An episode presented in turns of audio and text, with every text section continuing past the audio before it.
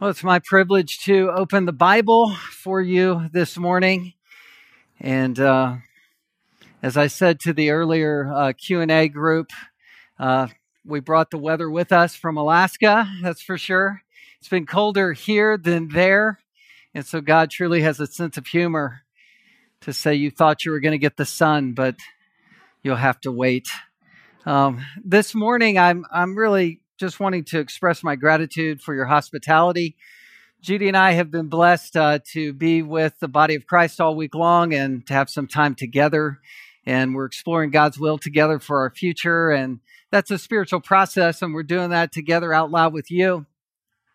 But I was comforted to have some kind of direction for the message I was going to open for you this morning because on a morning like this, when you're just preaching one sermon, what do you choose out of all of the Bible, out of all of what you could choose? And Providence seemed to choose for me in that uh, I was part of that Zoom call that Gabe mentioned earlier. He was on there as well. A lot of uh, the Gamma pastors, I'm sure, were on, and uh, those with the Masters Fellowship, which really represents uh, independent uh, Bible churches around the country and even around uh, the globe that dial in to um, really take on issues that are approaching the church. Uh, my whole life being raised in the Christian in a Christian home, Christian environment, there's always been talk of coming persecution, but very little teeth to that message in terms of my own experience. And I think we haven't seen anything yet in terms of what could be coming. But uh, John MacArthur was leading that Zoom call and uh, was talking about the uh, laws in Canada, specifically related to his connection to James Coates in Alberta, I believe, and and the idea that when you're ministering the word of God, maybe even more particularly in private ministry, when counseling and talking, and you're trying to exhort someone to be converted to Christ, uh, that that could suddenly be something that puts you in jail. Uh, the laws against conversion therapy. Conversion therapy is a secular form of counseling where you're trying to tell someone that they need to grasp who they are in terms of um, how they were born. You're born either uh, a man or a woman, and to transition either in your thinking or to uh, to try to move to uh, believing you're a different gender or to commit homosexual acts is a sin. And in secular therapy, they're not going to call it sin. They're they're going to say, you know, just come back to uh, who you are and how you were born and how you were made. But as soon as you transfer that into the Christian counseling office, and and it becomes illegal to say you must be born again. You need to be converted. You need to believe on the Lord Jesus Christ and be saved from this sin, all of your sins, and in particular, one that you need to be converted from. Um, MacArthur saw fit to call us pastors to talk about this from the pulpit. And the reason we're talking about um, conversion isn't to stand for secular, you know, therapy. It's not to reform the government. It's not to keep us out of jail. It's also not to lead with the chin and to get the church in trouble. Uh, the reason that we uh, preach um, and stand for the ability to minister the word of God for people to be converted from sin is to keep people out of hell. To keep people out of hell. That's how high the stakes are. That's what Satan is trying to shut down. He's trying to weaken our intestinal fortitude, our faith, our boldness to preach the gospel. It is interesting when I went on to that Zoom call, I was coming back from an appointment Judy had. It was early in the morning at 7 um, a.m. Alaska time, and I was coming into my office, and the call was on at 9 o'clock um, Alaska time, 10 o'clock California. And I pulled my Surface Pro up, and you know, my secretary saying, you know, you got to get on that call. And I'm, you know, I'm I'm part of the Masters Fellowship, but so are, you know, 50, 60 other people that are on this call. So you have all the little Zoom boxes. And there's MacArthur up in the corner and he's sitting there, you know, working on his thing and nobody's talking yet. It's that awkward silence of are we paused or not? And I I clicked join the meeting. And as soon as I did, apparently my window went right up next to John and he goes, Oh, Jeff Crotts from Alaska. How are you? And I'm like, Whoa, okay. Um, do, am I perfectly dressed. You know, what am I doing? But just be ready. Be ready. When you zoom, you're you're zooming. You're doing it. But uh, but this church, um, like our church in Anchorage, like other um, truth houses, are standing for the sufficiency and the authority of the Word of God. And Paul said in 2 Corinthians 4, I believe, therefore I speak. We, we just, we don't hold back when we come to text in scripture that, that are the pivot point between people believing, repenting, and being converted and going to heaven. And if they don't repent and if they don't believe, then they are not converted and they'll go to hell. Well, I thought, how do I tie this stance and this um, sort of position that we're taking together as a church this morning to your individual life. And I was drawn to a passage that I preached um, months ago from um, the Beatitudes, uh, or from the Sermon on the Mount in particular, Matthew chapter 5. I would um, focus your attention to verse 27. I'm going to preach through verses 27 through 30 from Matthew chapter 5. This is where Jesus confronts the world. That's the Sermon on the Mount. Jesus confronts the world. I'm going to read the text. You have heard that it was said, You shall not commit adultery. But I say to you that everyone who looks at a woman with lustful intent has committed adultery with her in his heart. If your right eye causes you to sin, tear it out and throw it away. For it is better that you lose one of your members than that your whole body be thrown into hell. And if your right hand causes you to sin, cut it off and throw it away. For it is better that you lose one of your members than that your whole body go into hell. This is a text that is targeting uh, the soul of the issue, not just in our world, but even within our churches. There are churches that are compromising on calling sin sin. They're accommodating sins. They're allowing our culture to become more and more androgynous. Uh, that that culture to seep into the church, and uh, there are people. Um, one author that I knew personally that wrote a book called Washed and Waiting that want to sanction um, what what the the church big evangelicalism is called the homosexual Christian.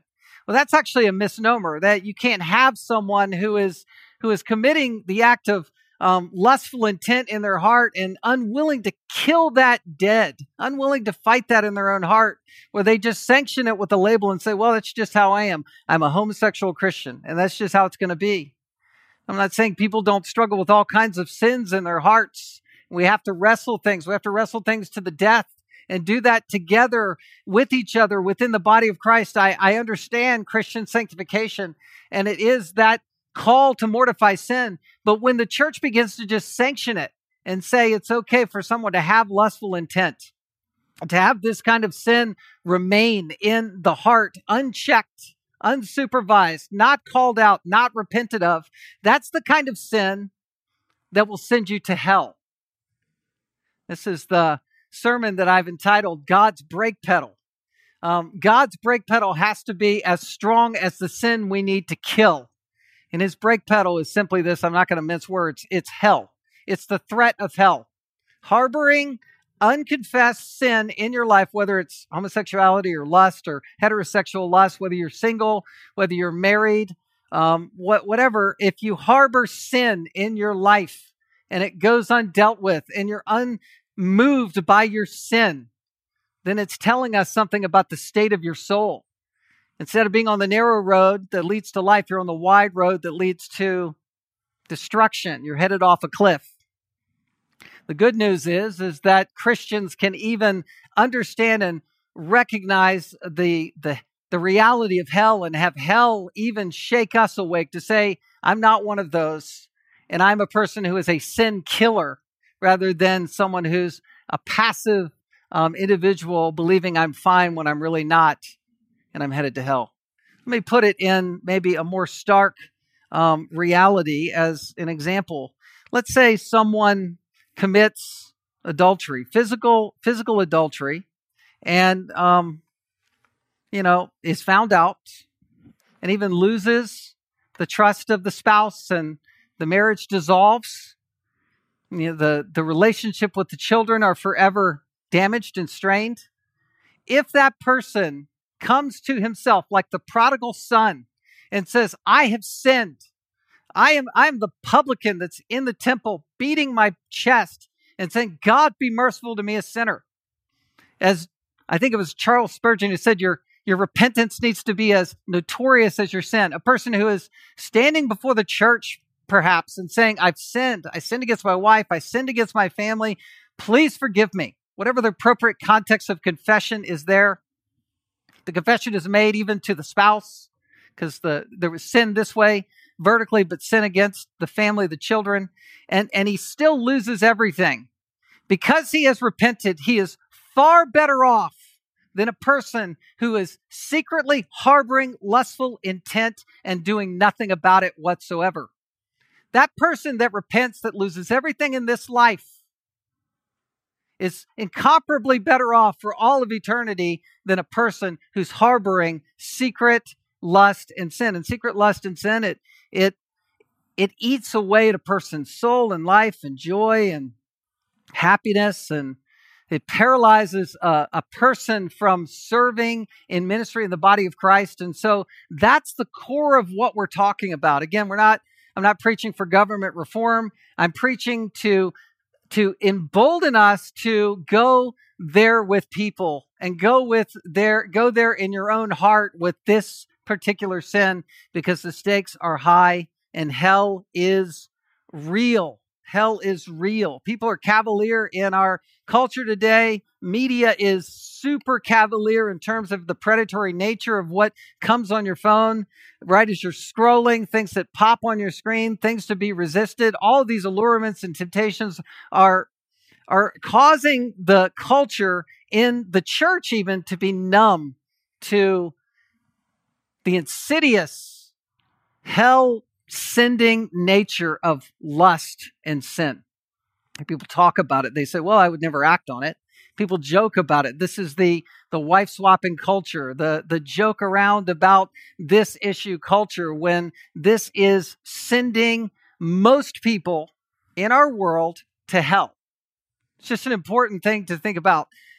Lust and the sin of lust is sending most of our culture, most of the people around us to hell. And so that's bad news, but we have really good news because God gives us, Christ gives us kind of a no holds barred way to deal with this issue. It's God's brake pedal, it's God's slam on the brakes mechanism for the heart and life of men, and I want to say also women.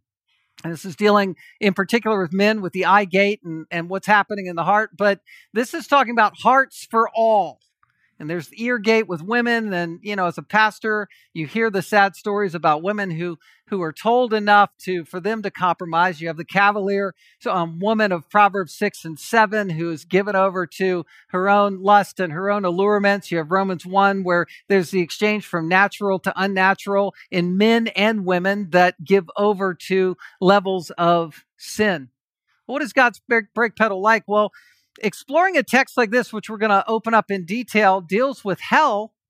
And this is God's kind of coil burner, you know, on the stove, where as a Christian, you're like a child and you, you, you almost need to go up to it. And if a child touches that hot stove, there's something forever encoded in the mind of that child, right? Where you just, you pull away and go, I don't want to go there. If I were to just casually leave my hand on the burner and forget about it, it would destroy my hand. It would ultimately destroy my life. You say, well, how does this apply to us as Christians? Are we supposed to doubt our salvation? Not at all. It, we, we've escaped hell as believers. At the same time, Jesus is dealing very directly with his hearers in this text followers, disciples sitting around his feet at the Sermon on the Mount. And he says, if you're someone who is doing this, who is who is using the law externally and saying i'm not going there outwardly but i'm allowing myself to go there inwardly you're in jeopardy of being thrown into hell headlong into hell forever. We need to talk about hell. We need to bring it up. Jesus spoke about hell often when he preached. How do we make this practical? This is a lordship passage. Jesus is Lord over our lives, and he's, watch this, Lord over where everyone spends their eternity. Jesus is the Lord over heaven, he's the Lord over hell. Satan is not the Lord over hell. Satan will be committed there forever for fiery torment, along with everyone else who does not confess Jesus as Lord. So, this is a lordship text. If you want to deal with lust in your life, specifically men, you need to do a gut check and ask yourself Have I yielded myself to Christ's lordship completely? It's a lordship issue. When you go there and you make allowances in your life to look at things or feed on things that you ought not, you are denying the lordship of Christ in your life. And Jesus demands not some of you, but all of you. All of you. Lordship. And so if you're taking notes, what does it take to stop lusting? What does it take to stop lusting? This should have been my men's talk on Saturday morning, but here we go. What does it take to stop lusting? How do you deal with this sin? This is for men, women, boys, and girls. Number one, you have to yield well, you have to yield two secret areas of your life to God. And the first area is your imagination. Your imagination. This text is talking in terms of the imagination. You yield your mind, your heart, your soul, what the Holy Spirit is searching in your life and convicting you of. You yield yourself to God and you're yielding your imagination to God. This is not just yielding your habits, not just yielding what, you know, what you have programmed on your phone or not to God, not just what filter you've put on your TV or not to God, um, what commitments you've made outwardly to God or not. That's what we're talking about. We're talking about yielding your imagination. You're yielding the area of your life that only God really knows about. He knows the secret things that are going on in your mind. He knows about things that you're even lying to yourself about and saying that these are not issues when they really, really are. Jesus has authority over our minds. And you see the text in verse 27 is introducing the law in a way that he's been um, discussing in several analogies, several illustrations. I think there are six different ways that Jesus is saying, Look, you've heard it said, but I say this to you. You've heard it said one way, but I'm taking it another way the Pharisees and the Sadducees and those of tradition were trying to make people do more and more.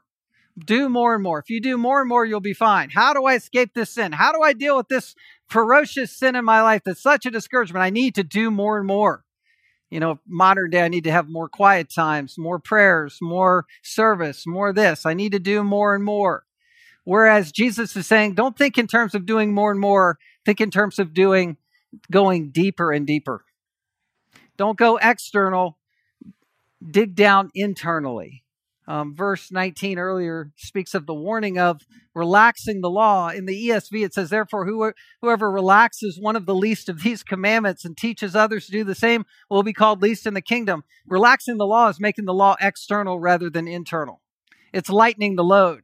Doing more and more is actually lighter duty. Being a legalist is easier than soul searching confession to God. Think about that right? You go to these external places, just do more and more, sign up, go to the Christian, you know, weekend away and deal with your issue there. And you, you, you checked all the boxes and you're good. That's relaxing the law. The law is meant to penetrate our hearts. Remember Paul in Romans 7 uh, Paul is the Pharisee of the Pharisees. He had done more and more. He had gotten the T-shirt. He was the top of his class. He was he was the sine qua non of the Pharisees. And in Romans seven, he said that Sin, verse 8, seizing an opportunity through the commandment of thou shalt not covet, produced in me all kinds of covetousness. When he dealt with the law in a deeper and deeper way and let it mirror reflect who he really was, he realized that even though he was checkboxing the law, he had not really done the soul searching in his heart where he said, I am undone. Covetousness, for apart from the law, sin lies dead. I was once alive apart from the law, but when the commandment came, sin came alive and I died. And the very commandment, the promised life, proved to be death to me. Moralism, it will leave actually the adulterer hopeless because he tries to escape his sin. and do more and more and make it right and make it right with uh, someone he has sinned against and nothing is happening. Moralism can also uh, create the delusion that a person that's not really dealing with their heart and their own lust inside that they're safe, they're just fine because they've done enough. Neither area or approach is safe. The law has to be brought to our hearts. I'm not preaching perfectionism. We're those who live the Christian life and we work out our salvation what? With fear and trembling, for it is God who is at work in us, both the will and the work for his good pleasure. He's he began a good work in us will be faithful to complete it. We're we're we're working out our salvation. We're we're practicing godliness. I'm not talking about natural attraction here, but and I'm not even re- relegating this to someone who is um, set in deep seated perversion this is just someone who is either willing to deal with the normal Christian life to try to kill sin in their lives, or someone who is giving sanction to their sin and then maybe even labeling it and saying, I am a this kind of Christian. I'm a lustful Christian. I'm a homosexual Christian. I'm an angry Christian. I'm a covetous Christian. Those are all misnomers. Those are the titles that people want. And in big evangelicalism, you see it kind of, it's there that just to borrow Voddie Baucham's uh, you know analogy and terminology, uh, it's like there's a fault line in evangelicalism between dealing with this sin, calling sin sin, calling it out, and giving people hope that you actually can be delivered from the power and dominion of sin in your life. Romans six versus this is who I am. This is my proclivity. This is how I was born. This is my temperament. I'm different than you are, and God will solve it one day in glory. I don't want to presume on the Lord with a text like this. Deal with this issue, repent of this issue, or go headlong into hell. 1 Corinthians 6 9. Or do you not know that the unrighteous will not inherit the kingdom of God? Now, here's a bigger list than just homosexuality. These are things that you cannot be known for. Do not be deceived, neither the sexually immoral, nor idolaters, nor adulterers, nor men now, in other translations, I think the New American Standard, that is, nor the effeminate, nor men who practice homosexuality. So it's not just the practice, but that is the fruit of what happens in the heart and those who let their hearts go unchecked. It's not being perfect in your heart. It's just where you just let go. It's just like you're just flipping channels with your life, just laying back. This is my life. I don't care. I'm just going to just let my life go. That kind of person is in danger, in danger of hell. So what's convicting in this is is the fact that people are doing it all the time. Look at verse back to Matthew 5, Jesus' words, verse 28. But I say to you that everyone who looks at a woman, this is the imagination, with lustful intent, uh, that language there is the idea of looking in an ongoing way, looking towards someone, feeding upon someone, not just a passing glance. This is someone who is given over to this and saying it's okay. That person has committed adultery with her in his heart. They've done it. You see that word already, has already committed that sin. In the Old Testament, Things were very physically defined. Levitical law said that both the adulterer and adulteress, Leviticus 20:10, will be put to death. Leviticus 20:13, both of them have committed the abomination. They'll be put to physical death. Their blood is upon them. Deuteronomy 22:22, a man found lying with the wife of another man, both of them shall die. Physical death again a man who lay with the woman and the woman. So you shall purge the evil from Israel. Deuteronomy 22, 22. These are physical acts with physical con- consequences in the theonomic government of Israel back then. It was God law that was um, administered. But here, with the law of Christ, things are far more severely understood. Um, physical death would be light duty for committing adultery in terms of being a Christian. Um, you're not getting off the hook just because there's a divorce that takes place. You have to deal with the sins beneath the sin. You have to repent genuinely before the Lord to escape spiritual death, which is hell forever. The requirement of repentance is, is here for us. And the good news is that you can be forgiven. That's why this is listed out. That's why this is one of the sins listed that labels our heart that has to be dealt with. We lie to ourselves, don't we? We say we're just fine. Jeremiah 17, 9, the heart is deceitful, deceitful and desperately wicked. Who can know it? 1 John 1, 8, if we say we have no sin, we deceive ourselves. We're deluding ourselves, right? And the truth is not in us. You're not thinking like a Christian at all. You're you're wrapped up in self-deception. First John 1:10. If we say we have not sinned, we make him a liar and his word is not in us. First John is a litmus test as to whether you are a Christian or not. What defines you as a Christian is First John 1 9. If you're someone who isn't deceiving yourself, verse 8, and deceiving yourself and, and really ignoring God's warning in your life, verse 10. But instead, you are First John 1 9. If we confess our sins, He's faithful and just to forgive us of our sins and cleanse us from all unrighteousness. That's an ongoing confession. And you've heard this, I'm sure, in this pulpit. That word confession in First John 1 9 is homologeo. It means to say the same thing that God already knows is going on in your heart already. You're not surprising God with where you are. You're not duping him with works righteousness. He knows where you really sit. And he knows that if you just would but say, God, forgive me. I know I've got this issue in my life. I'm willing to tell this person or that for accountability. Help me, Lord. I want to be honest with you. Let's, you know, let's meet together. You are my Lord. You are the only solution in my life, and you are my Savior. That's when the, the joy of the assurance of our salvation comes back to us in our secret place of our own hearts and lives before the Lord. So the first area of our life to submit to the Lord is our imagination. The second area is our eternity. Don't presume upon God that your eternity is set if you are stuck in unrepentant sin. That's really what you're doing. You're, you're saying, Lord, you're the Lord of my life. You're the Lord of the secret place that nobody else goes or knows about but you. And you're also the Lord of where I'm going to spend the rest of my eternity. Not me. I I'm not choosing myself into heaven. You chose me. You saved me. You've got an inheritance laid for me in heaven. You're Lord over that. That's what I'm submitting to. That's what this is. This is a text of submission.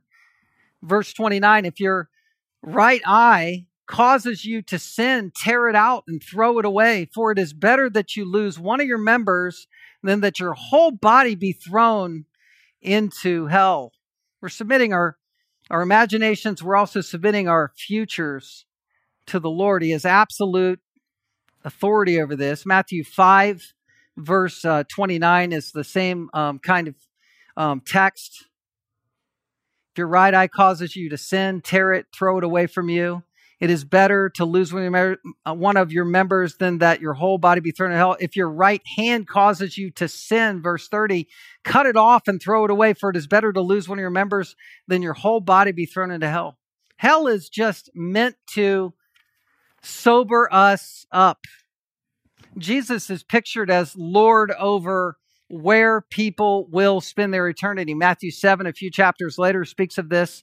On that day when they stand before the Lord, many will say, Lord, Lord, didn't we prophesy in your name? Didn't we cast out demons? Look at all that we did. Look at all the, the spirituality that was part of my life. We prophesied. I spoke for you. I, I cast demons out. I understood the, um, the path that I was supposed to be on as a Christian. And then Jesus will say, I never knew you. Depart from me, you workers of lawlessness. Lawlessness meaning your heart was never changed. You never wanted to really follow and know the Lord Jesus. John 5 speaks of this. Um, verse 25 Truly, truly, I say to you, an hour is coming, and hours when the dead will hear the voice of the Son of God, and those who hear will live. For as the Father has life in himself, he's granted to the Son also to have life in himself. And he's given him, Jesus, authority to execute judgment because he is the Son of Man. Do not marvel at this, for an hour is coming when all who are in the tombs will hear his voice and come out, and those who have done good to the resurrection of life, and those who have done evil to the resurrection of judgment. Hell is real. People will be raised um, to life or eternal death. They will be fit with resurrection bodies for heaven for eternity, resurrection bodies for hell for eternity. The worm doesn't die because the body never fully decays. Um, there is no ultimate um, annihilation of the mind or the physical consciousness of pain. It's there for all of eternity. That's the brake pedal. That's what you got to get in your head. That's where you're you're choosing. Am I going to look? Am I going am I going to feed on this? Am I not going to feed on this? Am I going to continue to cultivate this relationship with this person that's suggesting things, or am I going to cut it off? God's brake pedal is well, do you care about where you spend eternity? Because God's in your head and in this moment, and He's determining where you will go, let alone your kids that watch you, your spouse, others. You are the spiritual leader, men, in the home, and you should be concerned about their eternal futures as well. Like Judas, people are self deceived. They think they are fine. They're not. Hell raises a couple issues. It brings fear into our hearts. I mean, imagine being in hell and thinking that you were going to heaven all during your lifetime and then you're there and you're coming to your oh, senses and that awareness that you were self deceived. I mean, I don't even trust myself like driving around town without GPS. Why should I trust my eternity to my own consciousness and go, you know, I'm fine. I'm good. No. You have to do business with God. You have to take a text like this to bear to your whole, own heart and soul and say, Where am I, Lord? How am I doing? What, what do I care about? Am I, am I completely submitted to your Lordship in my heart and in my life? Not in a works righteousness, but a soul searching, repentant way where I'm soft before the Lord and I say, I'm open before you and I understand that you are Lord over my future. A genuine believer will do this. A genuine believer will respond like this I do see the sin in my life. I do see my own failings. I do see my own self deception that I need to repent of. But I know I'm a believer. I know I'm secure. I know no one can snatch me from the Father's hand. Nothing can separate me from the love of God, which is in Christ Jesus. I'm His and He is mine. And so I'm going to kill that sin. Right? You do battle. You go you go after it. A genuine repenter will gouge out the eye or cut off the hand. These are metaphors. Origen in church history, that early church father took it literally. Um, shouldn't have. He castrated himself. That was outlawed 75 years later. That's bad hermeneutics, bad application. He missed the point the sin is the heart. The sin is the heart. You can be physically blind, you can be physically handicapped, you can lose, you know, lose use of your hands or eyes and still sin in your heart, right? This is obviously something you need to deal with in your heart and life. I'm reminded of a, a friend of mine back in Anchorage. He's a kind of a, a fellow, um, just brother in the Lord, and he has recently gone blind in one eye and I watched him because I've always thought, you know, if to lose an eye is a significant thing, or to lose any of your sensory um, functionality is is threatening. He's a hunter. Uh, I was with him in his yard, and his wife, I think, threw keys to him, you know, just across the yard, like, "Hey, here's some keys," and his depth perception was gone.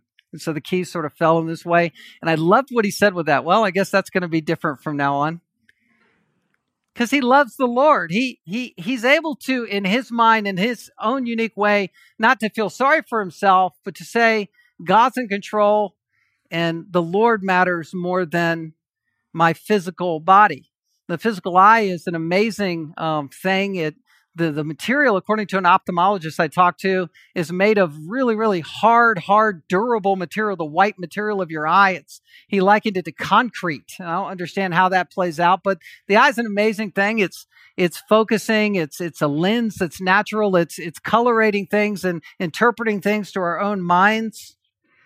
But all of the greatness of the eye is met with the reality of hell here to where we would say that's even expendable to me if I'm jeopardizing my soul. In other words, I need to go for it. I need to be willing to do whatever it takes to be right with God. The Old Testament law, lex talionis, said an eye for an eye. And in a sense, in the spiritual sense, we are saying, look, I'm willing to give up my eye for this sin. I'm willing to truly repent of what's going on in my life because of this reality. The imagination is amazing, isn't it? Nowadays, I, have got a son-in-law that I was we've talked about who's studying aeronautical engineering. He talks about rockets, you know, sort of being flung around the moon to get momentum to go farther out into space. He's working through those things. I know that you guys, um, you know, you're located near um, where a lot of people are engineering rockets and, and things around here. You have rockets that take off and land in the same place in the same way that they took off now. It's incredible. Our grandkids might, you know, I can't imagine why colonize somewhere on another planet or something. That would just be dumb, just weird. I just, I, that's where the imagination goes wrong. But the imagination is fascinating because as it seems like today, as quickly as someone can dream something up, they're actually doing it. Uh, my wife went in um, on a Christmas gift with uh, with our daughter um, for our son-in-law and bought him a drone. And you know, I he's sitting there at the kitchen table and he's flying over Anchorage, you know, looking at things on his iPhone. Like two hours later, I would never have a drone. If I had a drone, I would just crash it immediately, you know. But but with the imagination, we need to be serious about dealing with it, not rationalizing it is um, something that we're entitled to use sinfully. We need to deal with it dramatically. Some of you might remember an illustration of uh, an outdoor adventurist named Aron Ralston. He believed himself invincible several years ago. He, he said he could do anything, um, even all by himself. Outdoors was his second home. April 26, 2003, went to Blue John County or Canyon in Wayne County, Utah. He didn't tell anybody where he was going. He's walking along and he went right down into a crevice.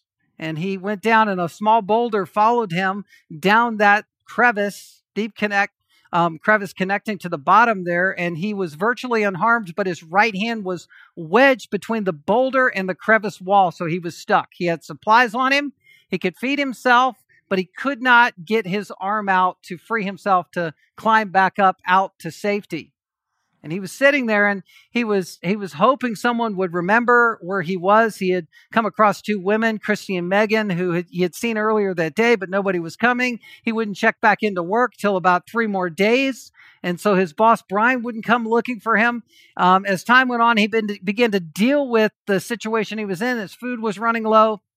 Extreme weather could be coming. And at that moment um, of clarity, he began to say to himself, I could die. He began to consider his mortality. He was filming on his cell phone somehow a goodbye message.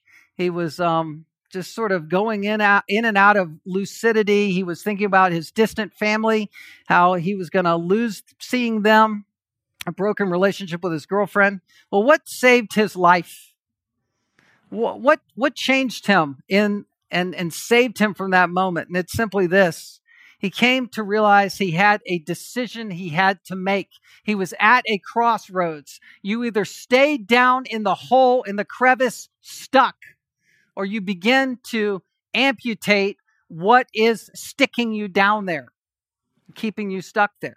You either deal with it or you don't. You either don't deal with it and you die, or you deal with it and live. He began to recognize the fact that his arm was already going to be lost his arm was already a lost cause. So he pulled his blunt pocket knife out just to be completely gross in this kind of sermon. I mean, why am I doing this? But began to puncture skin. As he punctured skin, gases were loosed. His, his arm was kind of jellified and he's going through that. But he recognized his dire situation. He was crying out, saying, I don't want to take my own life. I, I don't want to stay on here and die. I, I want, I'm willing to do what it'll take to deal with what has me wedged in sin like a Christian, you have to deal with what's wedged you in your heart down in the pit, the heart adultery, the secret sin.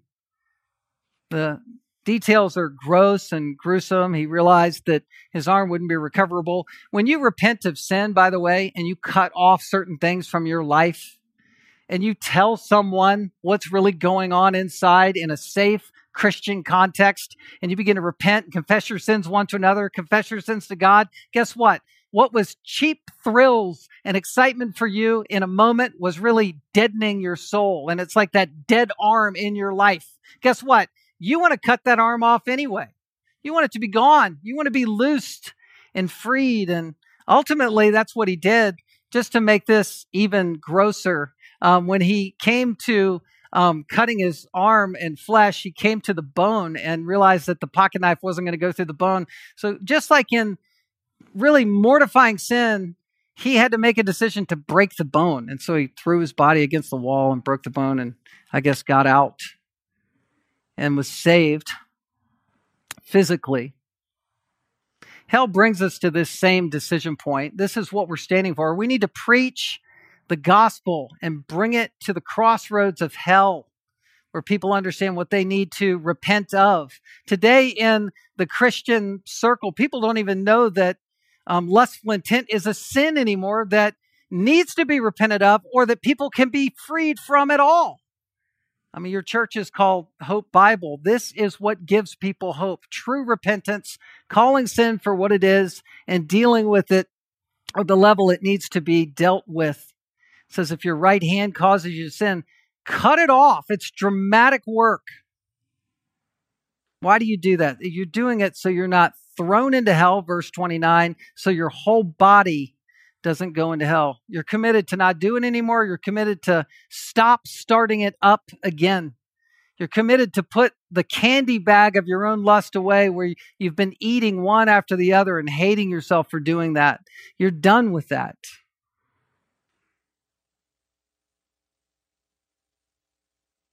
Look at verse 29, just back up there real quick. It says, If your right eye causes you to sin, what does that mean?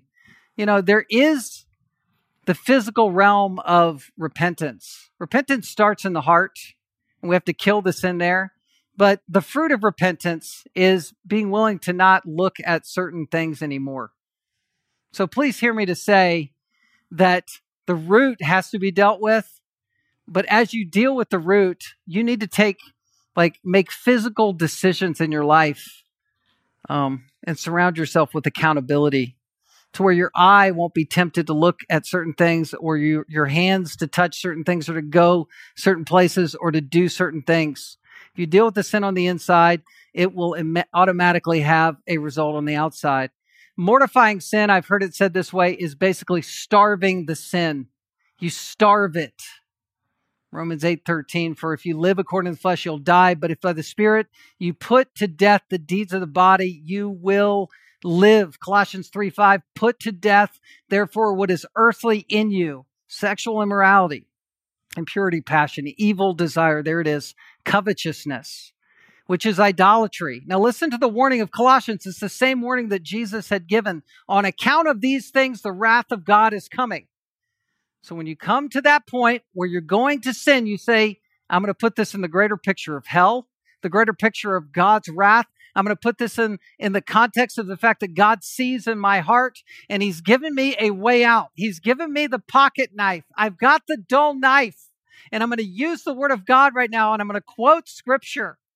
The men on Saturday morning were quoting 1 Thessalonians 4. This is the will of God that you do not commit sexual immorality, that each person would know how to possess his own vessel in sanctification and honor memorizing passages like these to starve your sin and to put on a, a, a truth in your heart and your mind is the path forward for life. Why do I bring all this up? I'm bringing this up to say, please, as a church, continue to keep the pulpit hot for the sake of people's hearts and lives. People need to come to church and, and sense that there's a heaven and there is a hell, and that this, the decision is Christ or the world.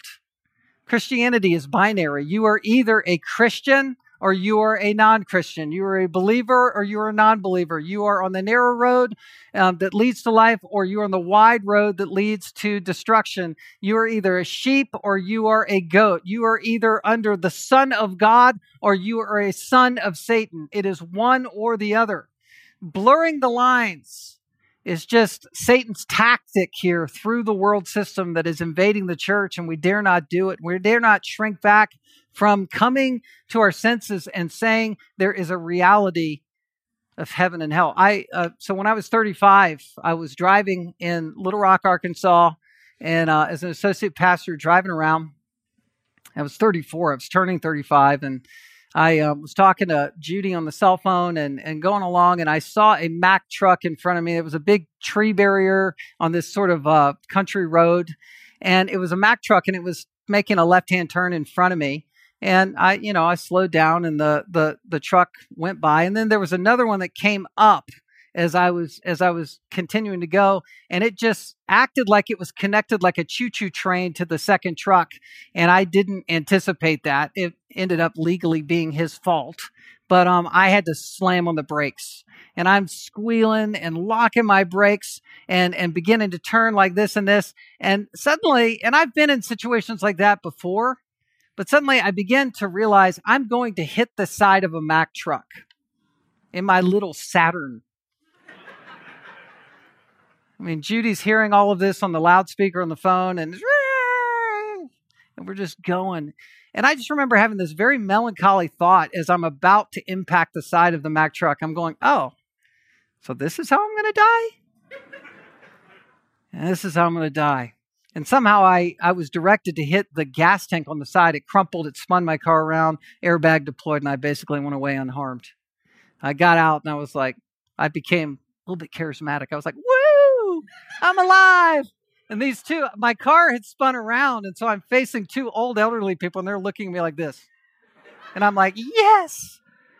I hugged the truck driver. I'm, you know, I'm kind of around there. An ambulance came, the hazmat group came, Judy came in the van, and my older three were our only three at that point. And so um, you know, Logan gets out, he runs around to give me a hug as like a five year old. And Riley came out as a six or seven year old, and she saw all the fire engines and all the people in uniform and the lights. And she said, This is the best day ever.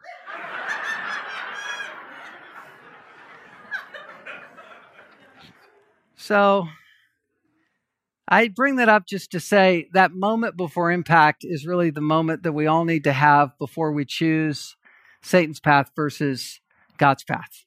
God's path is the way that leads to life. Let's have the joy of the Christian life. Life is messy, it's hard. Um, it's not, and this is a MacArthurism, it's not the perfection of our life, it's the direction of our life. We need each other to grow in grace together. And um, let's stand firm for truth. I love this church because it loves God's word.